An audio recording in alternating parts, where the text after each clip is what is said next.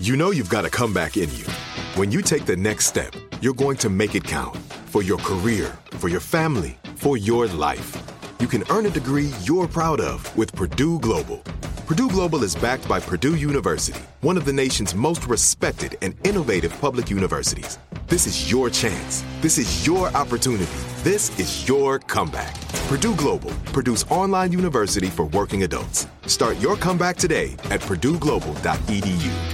What's up? This your boy Lil Duval, and check out my podcast, Conversations with Unc, on the Black Effect Podcast Network. Each and every Tuesday, Conversations with Unc podcast feature casuals and in-depth talk about ebbs and flows of life and the pursuit of happiness. Unlike my work on stage, I tap into a more serious and sensitive side to give life advice and simply offer words of encouragement, yet remind folks to never forget to laugh. Every Tuesday, listen to Conversation with Unc, hosted by Lil Duval on the Black Effect Podcast Network, iHeartRadio app, or wherever you get your podcasts presented by AT&T. Connecting changes everything. Are you looking for the perfect move in ready home this spring season? Now's the time to buy at Fisher Homes. For a limited time only, enjoy below market interest rates starting at 5.375% APR, 6.139% APR. With these exclusive lower rates, you can save hundreds on a move in ready home and start enjoying the benefits of home ownership even faster. Schedule your personal tour with one of our new home specialists at FisherHomes.com and make this spring the season you find your perfect home sweet home. Financing provided by Victory Mortgage, LLC, NMLS 461249, Equal Housing Lender. September 12th, 1982. A violent explosion on death row sent Central Correctional Institute into chaos. Smoke everywhere, concrete ash in the air, fire alarms, guards running around, prisoners in and out of their cells. A nightmare scenario for any guard and every warden. At that moment, only one person knew what happened Pee Wee Gaskins. He was serving life in prison at CCI and had been offered $2,000 to kill Rudolph Tyner. Tyner would be Pee Wee's last victim, and the murders that led Pee Wee to this point were numerous and just as brutal. Seven years earlier, authorities were looking for a 13 year old girl when their investigation revealed Kim Ghelkins wasn't the only one missing. Six friends and neighbors of Pee Wee were also gone without a trace and that would be just the beginning.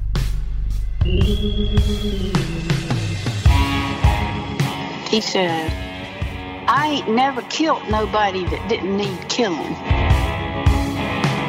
He would like to prey on those folks that didn't have much family or anybody to look for.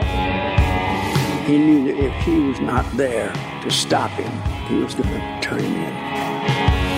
My career has peaked. I will never cover a story this big ever again.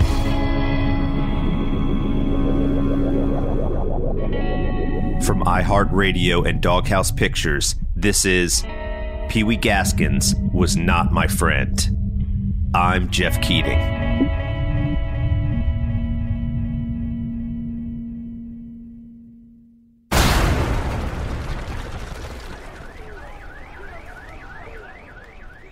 It was quite the spectacle for the South Carolina prison that housed the state's only death row inmates. A bomb had just rattled the complex, and everyone was trying to figure out what happened.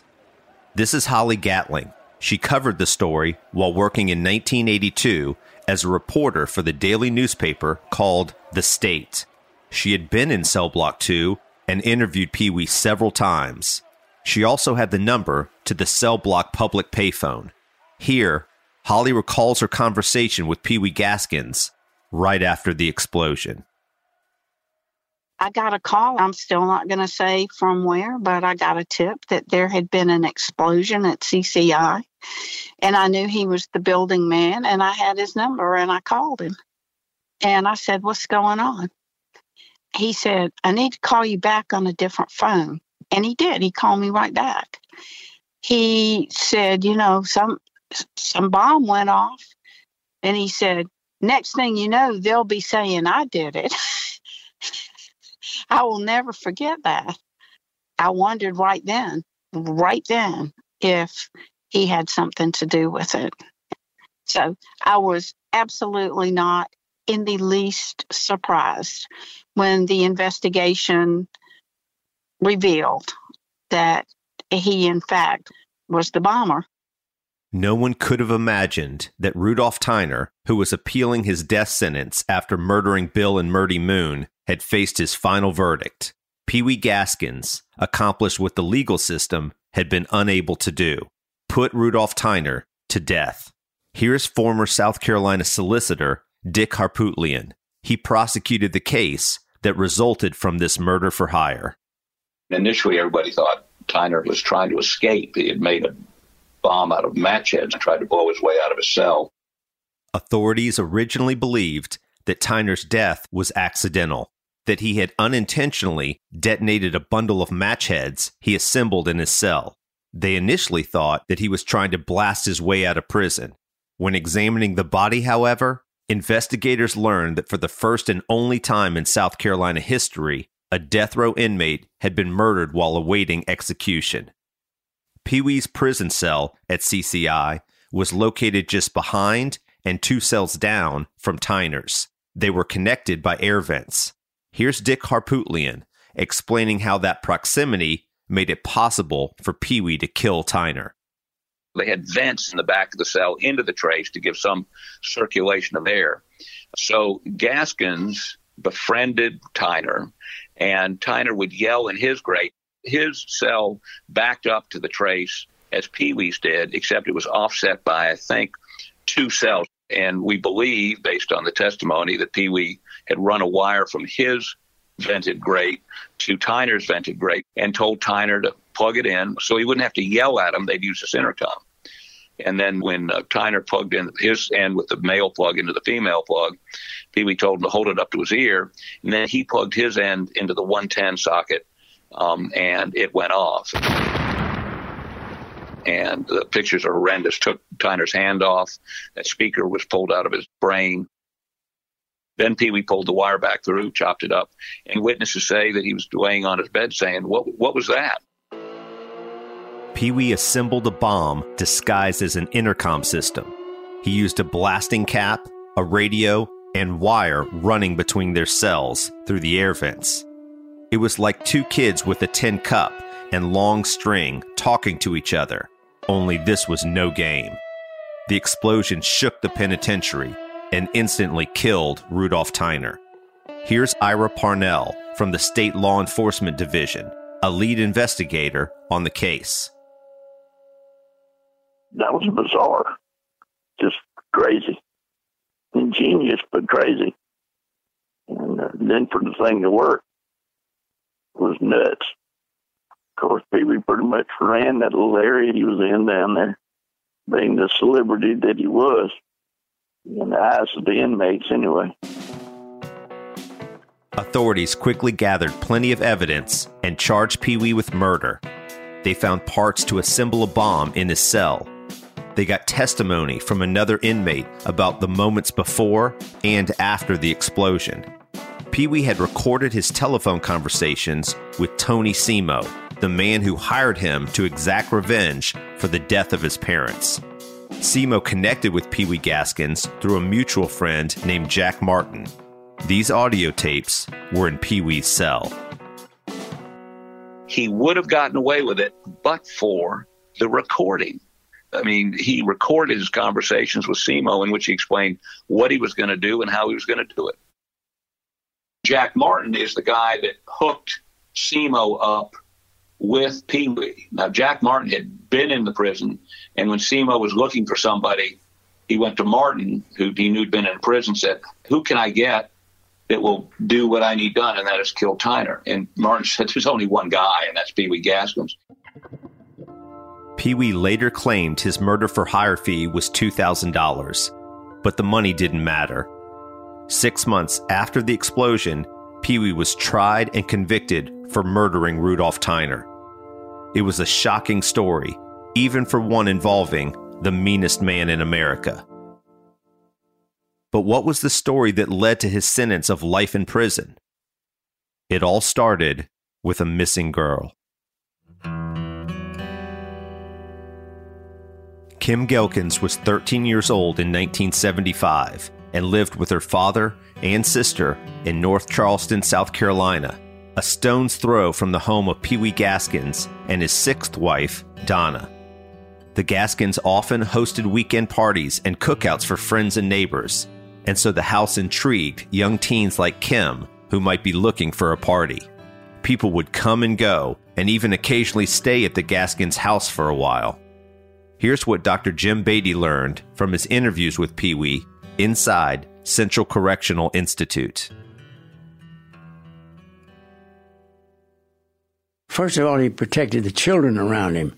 He didn't want anybody cussing and drinking around his young'uns, as he referred to them. So he protected children. He loved to entertain, and he loved to buy hamburgers and drinks uh, for everybody could enjoy. And he was hospitable to people that he cared about, people that he liked. Kim was a quiet, petite fifth grader at Chicora Elementary School, who at 13 was older than her classmates.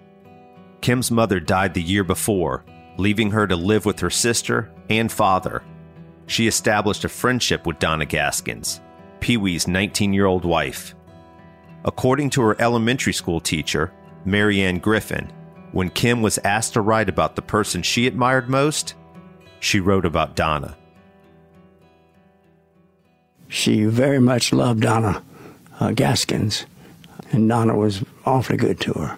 She was loving, she was appreciative. And then, just like that, Kim vanished.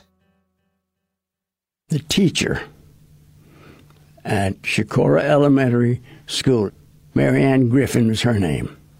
She filed a missing persons report after a week and a half of him being absent. No one in her family did this. No one on her street did this. Those people under the radar didn't report to the police missing people. But this good teacher did this. And this put the North Charleston police on this case because there had been some missing teenagers and some deaths of people in, around Charleston. And the police had been criticized for being a little slack. The missing teenagers Dr. Beatty referenced were three girls murdered in 1974 by a sailor from Charleston Navy Base. The children's parents complained bitterly about how the Charleston County Police mishandled the case. One year later, Kim Ghelkins was reported missing, and the police responded in full. Here's investigator Ira Parnell. They began a, a manhunt looking for a girl from Charleston. Detectives who were actually looking for her. Her name was Kim Ghelkins. She was the first one that I remembered that, that anybody was looking for seriously. Uh, people like to prey on those that were runaways or folks that didn't have much family or anybody to look for them. He would choose those people because there wouldn't be much of a stir if they didn't show up and come home right away. When the detectives from Charleston started looking for her, that's what started the whole ball rolling, as I remember. There were guys in the field who were working 24 7 and running down leads. And they ultimately found Pee Wee Gaskins was tied to this missing girl.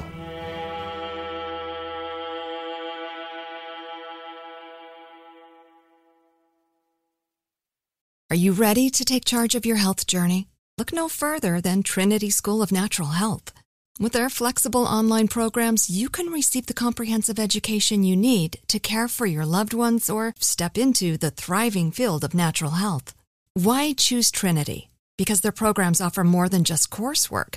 You'll interact with experienced instructors, connect with like minded peers, and even participate in optional live events to hone your skills. If you've ever thought about becoming a certified natural health professional, the CNHP program at Trinity School of Natural Health is the perfect certification course. You'll equip yourself with the knowledge and skills to make a real difference in the lives of others. Turn your passion for natural health into a rewarding career Visit trinityschool.org today to learn more about the Certified Natural Health Professional Certification Program. Go to trinityschool.org. That's trinityschool.org. Trinity School of Natural Health. Transform your life, transform the world. Are you looking for the perfect move in ready home this spring season? Now's the time to buy at Fisher Homes. For a limited time only, enjoy below market interest rates starting at 5.375% APR, 6.139% APR. With these exclusive lower rates, you can save hundreds on a move in ready home and start enjoying the benefits of home ownership even faster. Schedule your personal tour with one of our new home specialists at FisherHomes.com and make this spring the season you find your perfect home sweet home. Financing provided by Victory Mortgage LLC, NMLS 461249, Equal Housing Lender. Good sleep should come naturally, and with the new Natural Hybrid mattress, it can. A collaboration between award winning mattress brand Leesa and home design favorite West Elm, the Natural Hybrid is the culmination of these two companies' shared values premium materials, meticulous craftsmanship, and sustainable practices. Made with natural latex, responsibly sourced natural wool, and environmentally safe foams, the Natural Hybrid elevates your sleep sanctuary. Indulge indulges your senses and supports a greener tomorrow. Plus, when you purchase the natural hybrid, you're also helping fuel Leesa's work with shelters and those in need. Since 2015,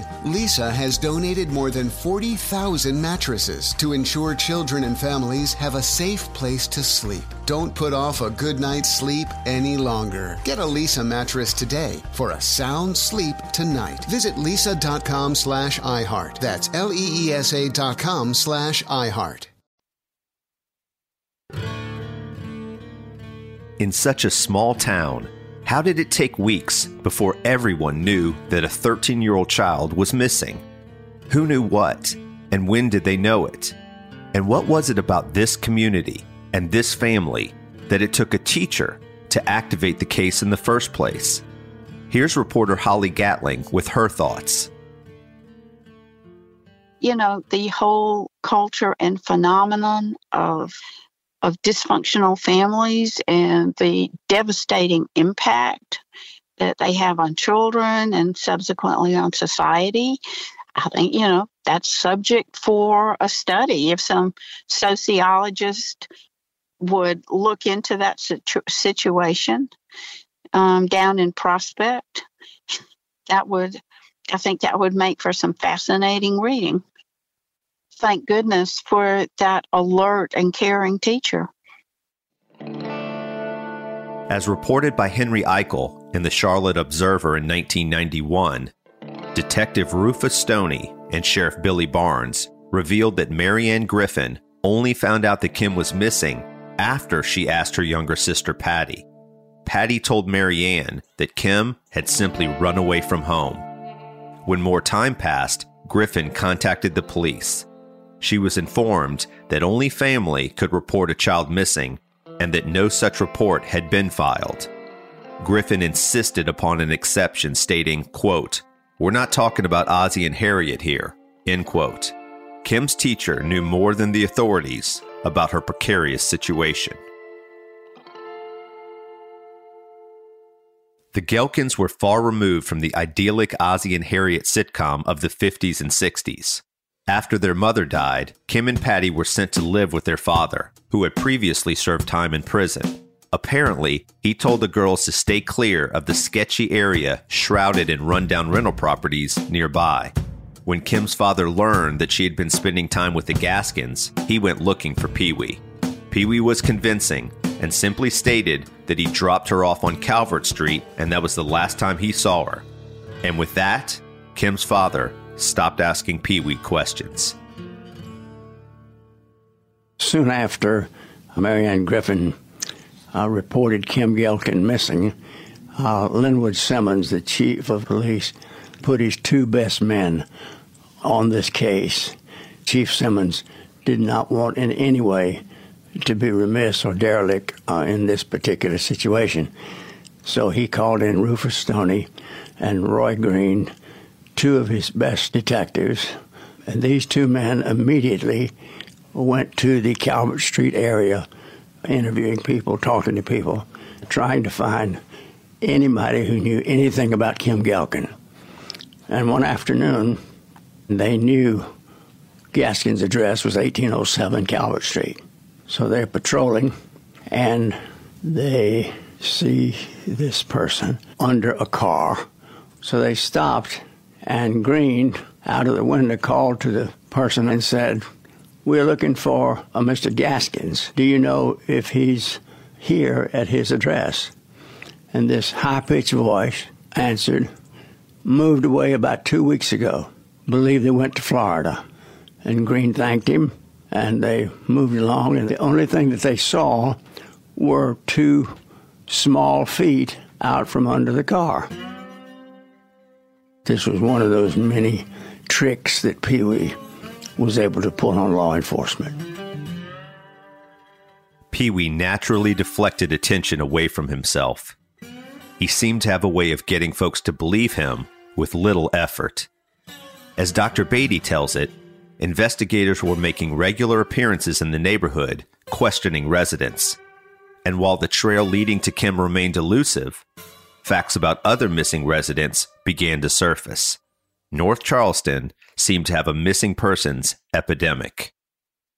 Mrs. Knight brought the story uh, to a head. Marianne Griffin began it, but Mrs. Knight gave information that people in the neighborhood are all missing. After a dozen or so trips canvassing the area, police reached Miss Ethel Knight. It seemed like another dead end until she alerted them that she too had family missing. Three of her children were gone. Diane Bellamy went missing six months earlier, and two of her sons, Dennis and Johnny, had been lost for several weeks. The police made notes about these new missing person cases and kept asking questions. A knock comes at the door, and Mattie Fortner, she is Johnny Sellers' mother, comes in and she says, Oh, by the way, Mattie, tell them about your people that are missing. Mattie Fortner says, Yes, I have a son, Johnny Sellers, and his girlfriend, Jessie Judy. Haven't seen him for 13 months. And these officers say, What? Why didn't you notify the police? Said, Oh, this is this is family business. We don't we don't notify police on things like this. And in this one conversation, they learn of these missing people. They learn of Dennis Bellamy and John Henry Knight. They learn Johnny Sellers and Jesse Judy, Diane Bellamy Neely, and her boyfriend, Avery Howard, are missing about as long as the others. The missing persons list grew with every inquiry. Two households, six people missing, and no one told the authorities. It was family business. But those were two mothers who suffered loss and probably much greater hurt and suffering than I was able to capture even in my writing about them. They, they didn't show it. With these shocking revelations, investigators had their work cut out for them. More connections swiftly followed, as reporter Holly Gatling recalls. And of course, the law enforcement took it seriously, and the thread started to unravel. And you I can't say enough good about the way the investigation progressed and the cooperation. I learned a lot about forensic pathology just from this case. Seven missing persons Kim Ghelkins, Diane Bellamy Neely, her two brothers, Dennis and Johnny, Jesse Judy, Avery Howard, and Johnny Sellers. A complex web connecting the missing to Pee Wee. Kim lived just down the street. Diane and Jesse both lived with him at some time over recent years. Dennis Bellamy and Johnny Sellers worked with him. Apart from Kim Ghelkins, all of the missing persons were connected to an auto theft ring in some way or another. And for a while, Pee Wee was the ringleader and protector. investigators soon learned that Gaskins could be as generous as he was lethal. Almost everybody he knew, uh, he gave uh, a car.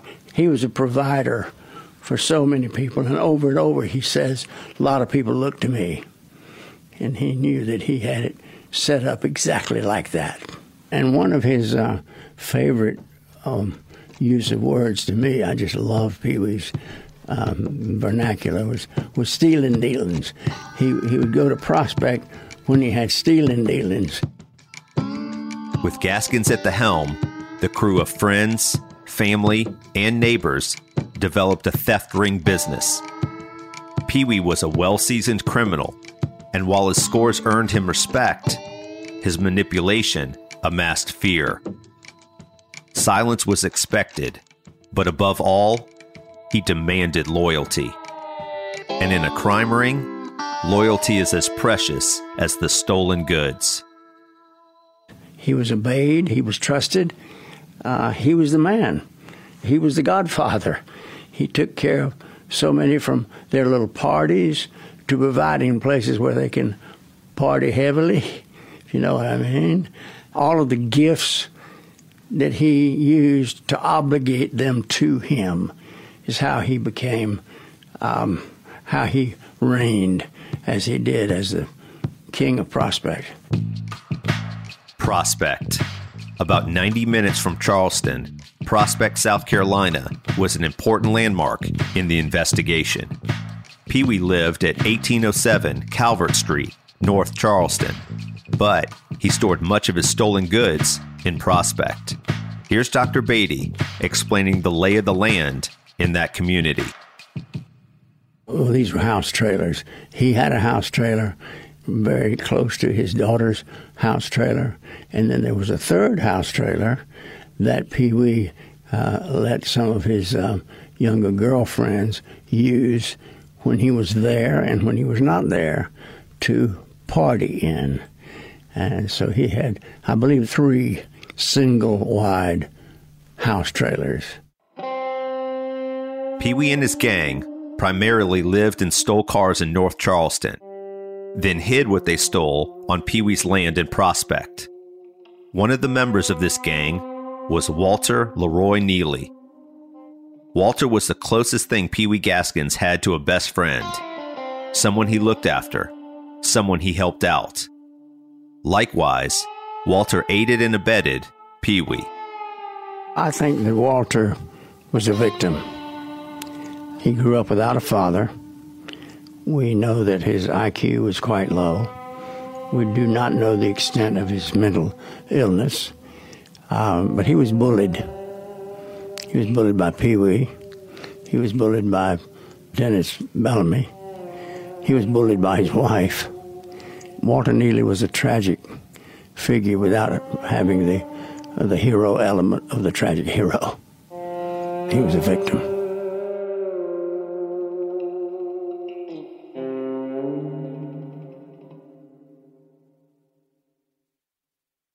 Are you ready to take charge of your health journey? Look no further than Trinity School of Natural Health. With their flexible online programs, you can receive the comprehensive education you need to care for your loved ones or step into the thriving field of natural health. Why choose Trinity? Because their programs offer more than just coursework.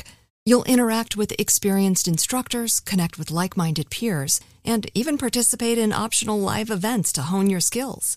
If you've ever thought about becoming a certified natural health professional, the CNHP program at Trinity School of Natural Health is the perfect certification course. You'll equip yourself with the knowledge and skills to make a real difference in the lives of others.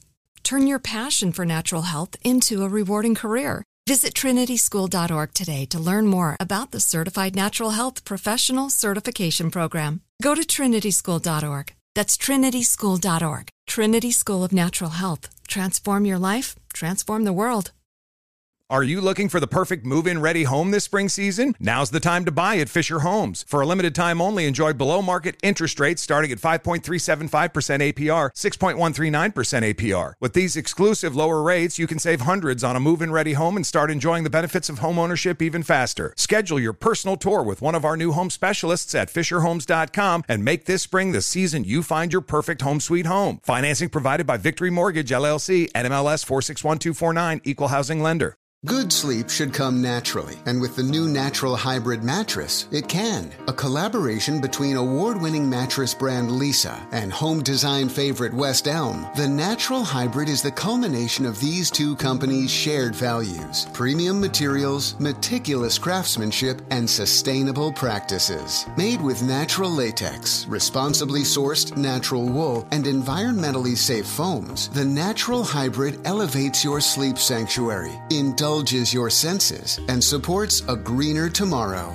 Plus, when you purchase the natural hybrid, you're also helping fuel Leesa's work with shelters and those in need. Since 2015, Leesa has donated more than 40,000 mattresses to ensure children and families have a safe place to sleep. Don't put off a good night's sleep any longer. Get a Leesa mattress today for a sound sleep tonight. Visit leesa.com slash iHeart. That's L-E-E-S-A dot com slash iHeart.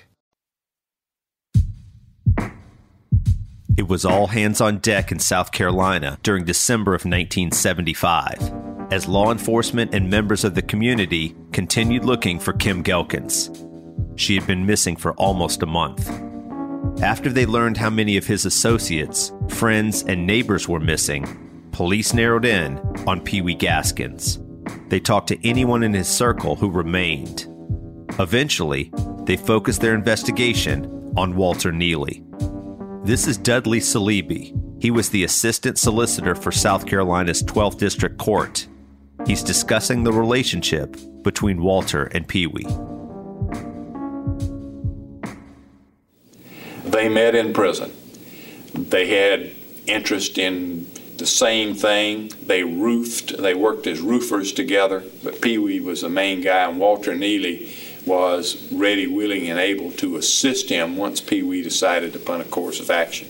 Walter Neely was considered to be Pee Wee's best friend. And, uh, you know, I did not know anything about him because we were all concentrating, all the media was actually concentrating on Pee Wee Gaskins. And uh, Neely, of course, was mentioned. And later on, when uh, Pee Wee went to court, he testified as to how he killed everybody. That's when I really learned more about Neely than any other time during the investigation. Oh, I think clearly Walter was Pee Wee's best friend, next to Donna. Walter's a little slow, is all. That was the way Pee Wee described Walter Neely. And he pointed out that Walter could um, straight wire any American made car in, in five minutes without ever missing one. So Walter had some talents.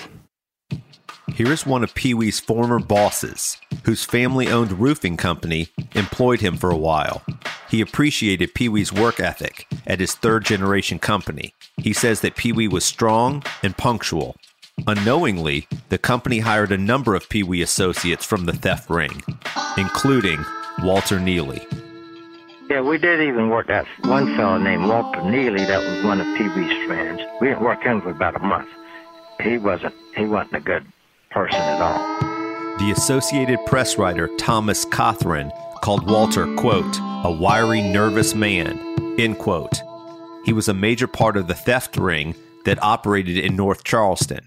Pee Wee said that Walter could hotwire any American made car in under five minutes, and that's just the sort of talent he needed. But not everyone looked at Walter favorably. He was just a mean, nasty person, so we didn't tolerate him. Um, he may have worked a month and a half for us years ago, and we let him go. Walter didn't hold down too many jobs for very long. The theft ring, though, remained a constant, as it did for many people in this story. Johnny Sellers, Johnny Knight, Diane Bellamy, Dennis Bellamy. They all were involved in lives of crime. It was a means to fund their lives, and those lives were not extravagant. Walter had until recently been married to Diane Bellamy. At least that's the way that Pee Wee told it. As this story reveals, however, in the early 70s in North Charleston, the understanding of marriage and what it meant is often murky. Regardless, months after having her second baby, Diane left the children alone in the bathroom, and the infant child died in the bathtub. Walter was crushed, and Pee Wee never forgave Diane for what he saw as an egregious violation of her duty to protect her children. At the very end of 1975, South Carolina investigators were deep into their investigation and were certain that Pee Wee Gaskins was involved in Kim Ghelkin's disappearance. After Pee Wee eluded police when he misdirected them to Florida, he got nervous. He might have had confidence he could continue that evasion, but he worried that his friend Walter would cave. One week after the police narrowly missed talking to Pee Wee, he arranged to have Walter placed in a psychiatric hospital. When he realized things were getting hot, he had to deal with Walter because Pee Wee knew that Walter had to be out of the way or Walter would talk. He knew that if he was not there to stop him, to thwart anything that he might say, that Walter was going to bleed, that he was going to going to turn him in. He wanted him completely out of the way. And that was the best plan that he knew. So he gets Walter's mother to take him to the hospital. And they, sure enough, said he is a danger to himself. He threatened to jump off of a roof and worked last week, and he could harm himself and may even harm other people. So Pee Wee's plan worked. While Walter was in the hospital, police were pursuing further leads and they ended up talking to Sandy Snell Gaskins. And Sandy Snell Gaskins, the fifth wife, who was at that, that time living in the same house with the sixth wife, told the police that Pee Wee and Kim were often in Prospect. So that's how the case opened. Wife number five, Sandy, lived in the house with Pee Wee and wife number six, Donna, in 1975. Sandy told police that Donna and Pee Wee had taken Kim Ghelkins to his home in Prospect. That led them straight to Prospect and missing Kim Ghelkin. At that, police got a search warrant for Pee Wee's Prospect property. Within hours, 90 miles away, in one of his trailers, they found some of Kim Ghelkin's clothes. He had taken a minor child across county lines, enough to put out an arrest warrant. They also found several stolen cars on the property. The warrant was issued with charges of contributing to the delinquency of a minor and possession of a stolen vehicle. Police told people in North Charleston that they had an arrest warrant for Pee Wee, and that news got to him pretty quickly. He immediately visited one of his theft ring fences for some cash he was owed. Pee Wee then drove to Mr. Kolb's house.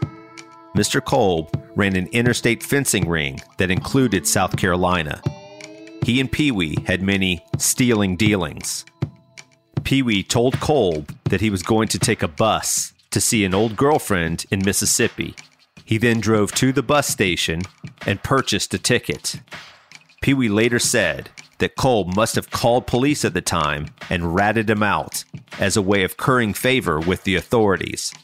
After returning to Kolb's house and passing time until his bus was to leave, Pee Wee called a taxi. When it arrived, he got into the cab. Here's investigator Ira Parnell.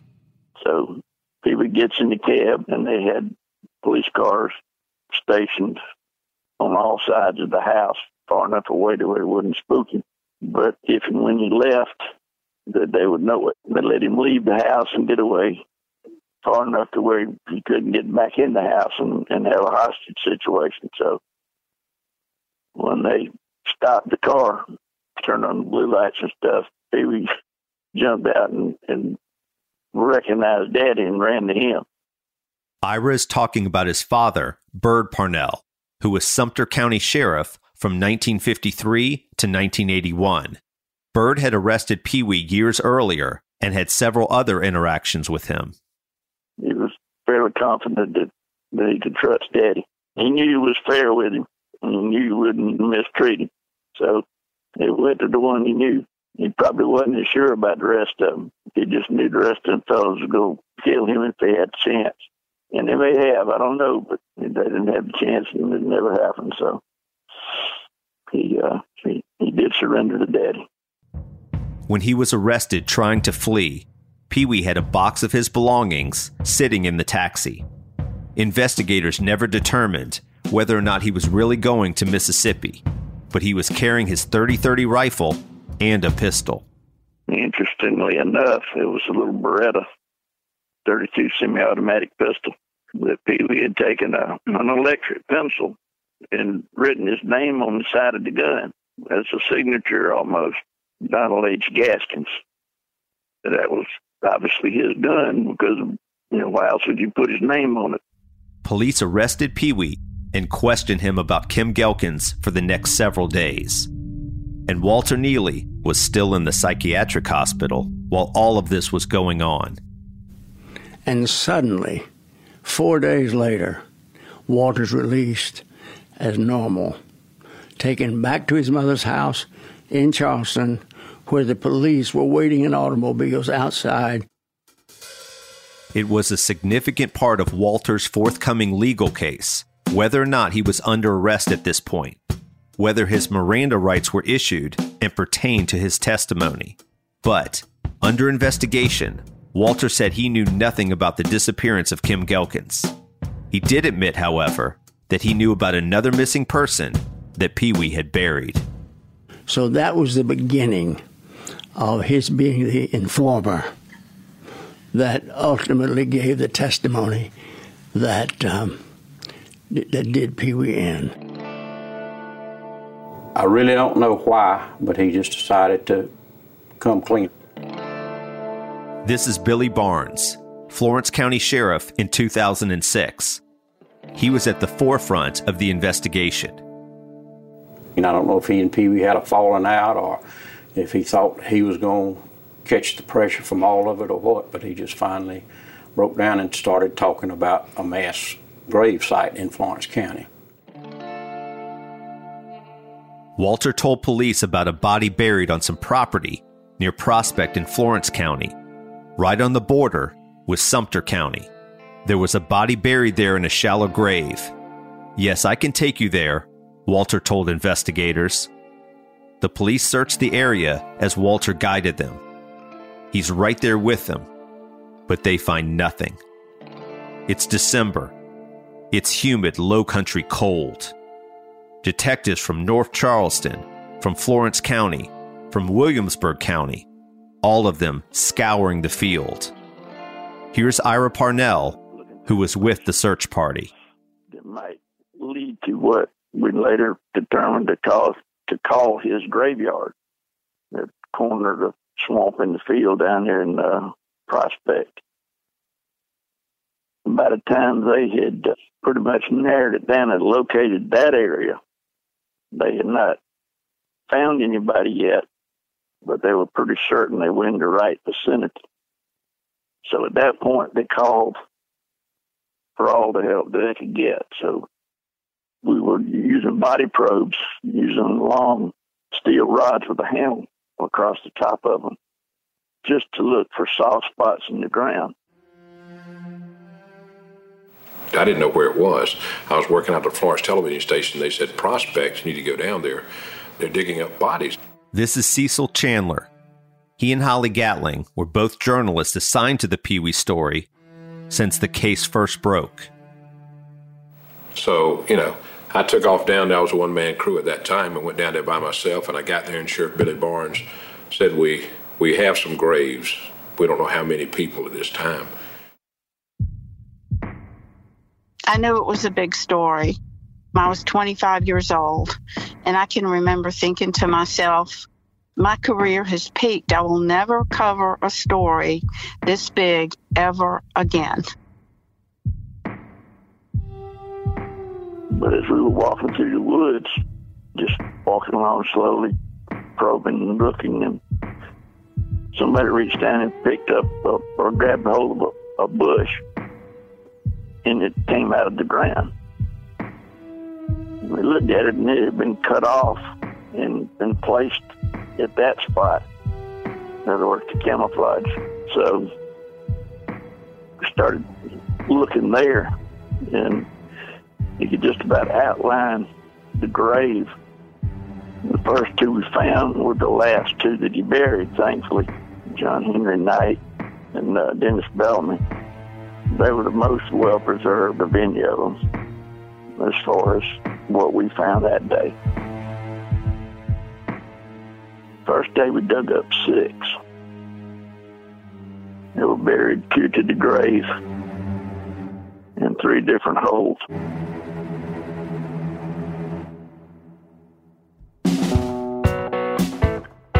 Pee Wee Gaskins Was Not My Friend is a joint production from iHeartRadio and Doghouse Pictures. Produced and hosted by Jeff Keating. Executive producers are Courtney DeFries and Noel Brown. Written by Jim Roberts, Courtney DeFries, and Terry James. Edit, mix, and sound design by Jeremiah Kulani Prescott. Music composed by Diamond Street Productions, Spencer Garn, and Ian Newberry. Special thanks to Jim and Anita Beatty. Additional thanks to the University of South Carolina Moving Image Research Collections and the University of South Carolina.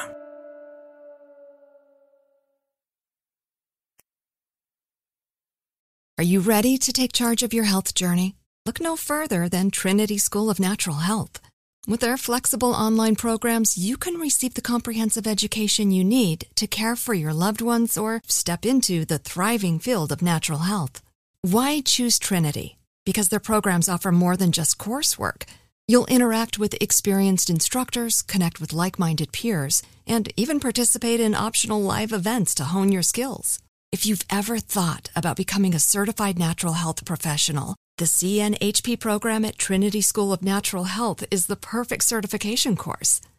You'll equip yourself with the knowledge and skills to make a real difference in the lives of others. Turn your passion for natural health into a rewarding career. Visit trinityschool.org today to learn more about the Certified Natural Health Professional Certification Program. Go to trinityschool.org. That's trinityschool.org. Trinity School of Natural Health. Transform your life, transform the world. Are you looking for the perfect move in ready home this spring season? Now's the time to buy at Fisher Homes. For a limited time only, enjoy below market interest rates starting at 5.375% APR, 6.139% APR. With these exclusive lower rates, you can save hundreds on a move in ready home and start enjoying the benefits of home ownership even faster. Schedule your personal tour with one of our new home specialists at FisherHomes.com and make this spring the season you find your perfect home sweet home. Financing provided by Victory Mortgage, LLC, NMLS 461249, Equal Housing Lender. Good sleep should come naturally, and with the new Natural Hybrid mattress, it can. A collaboration between Leesa and West Elm, the Natural Hybrid is expertly crafted from natural latex, natural wool, and certified safe foams to elevate your sleep sanctuary and support a greener tomorrow. Plus, every purchase helps fuel Leesa's work with shelters and those in need. Don't put off a good night's sleep any longer. Get a Leesa mattress today for a sound sleep tonight. Visit leesa.com slash iHeart. That's L E E S A dot com slash iHeart.